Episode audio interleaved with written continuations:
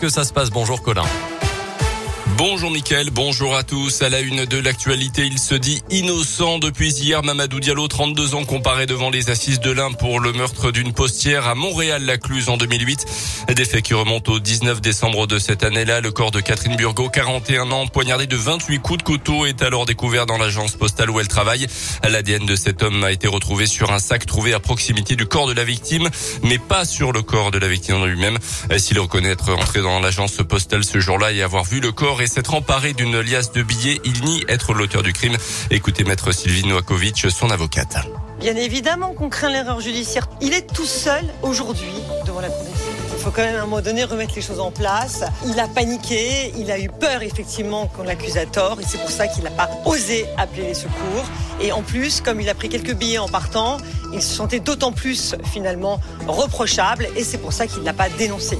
Mais n'oublions pas, il venait à peine d'avoir 19 ans à l'époque des faits, replaçons les choses dans leur contexte. C'est quelqu'un de profondément gentil, c'est quelqu'un qui clame son innocence et c'est quelqu'un qui finalement ne peut pas par sa personnalité, avoir commis de tels faits. C'est impossible. L'enquête s'était tournée dans un premier temps vers un autre suspect, Gérald Thomasin, acteur césarisé en 91 comme meilleur espoir. Gérald Thomasin qui a subitement disparu euh, depuis l'été 2019. Un non-lieu a été prononcé concernant sa possible implication dans le meurtre de la postière. Le verdict est attendu le 4 avril. À retenir également dans l'actualité ce drame de la route dans l'Ain. Hier soir, un homme de 30 ans a perdu la vie au volant de sa voiture à Versailles en direction de Chalamont vers 18h pour une raison encore indéterminée. Il a subitement perdu le contrôle de sa voiture qui a percuté des arbres sur le bas-côté. Les secours n'ont pas réussi à le sauver. Le soulagement pour les assistants d'éducation et les AESH, leur salaire sera finalement versé sans retard pour ce mois de mars selon le progrès. Le service paye était en grève et 4200 personnes redoutaient de ne pas toucher leur salaire dans les temps.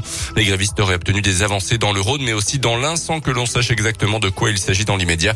Une réunion est prévue aujourd'hui au comité technique académique. Dans l'actu également, la guerre en Ukraine et les négociations vont reprendre aujourd'hui en Turquie entre les délégations ukrainiennes et russes. Le sulfureux groupe paramilitaire russe Wagner serait déjà implanté dans l'est du pays. Plus de 1000 combattants sont sur place selon le gouvernement britannique. Même si l'avancée des troupes de Vladimir Poutine n'est plus aussi rapide qu'avant, Irpin, en banlieue de Kiev, la capitale, a été reprise ces dernières heures par l'armée ukrainienne. En France, la solidarité s'organise. La Croix-Rouge a lancé hier un site internet pour aider au maximum les Ukrainiens fuyant la guerre et arrivant en France. La dernière ligne droite pour Parcoursup, les lycéens de terminale et les jeunes en réorientation ont jusqu'à ce soir minuit pour formuler jusqu'à 10 vœux sur cette plateforme d'admission dans l'enseignement supérieur. Ils auront ensuite jusqu'au 7 avril pour peaufiner leur lettre de motivation et leur dossier de candidature. Parcoursup qui s'invite également dans la campagne présidentielle. La moitié des candidats proposent tout simplement de supprimer ce dispositif. On termine avec euh, les sports et du foot en national. Le FBVP a raté le coche hier soir à domicile au stade Marcel Vercher face au leader du championnat Laval.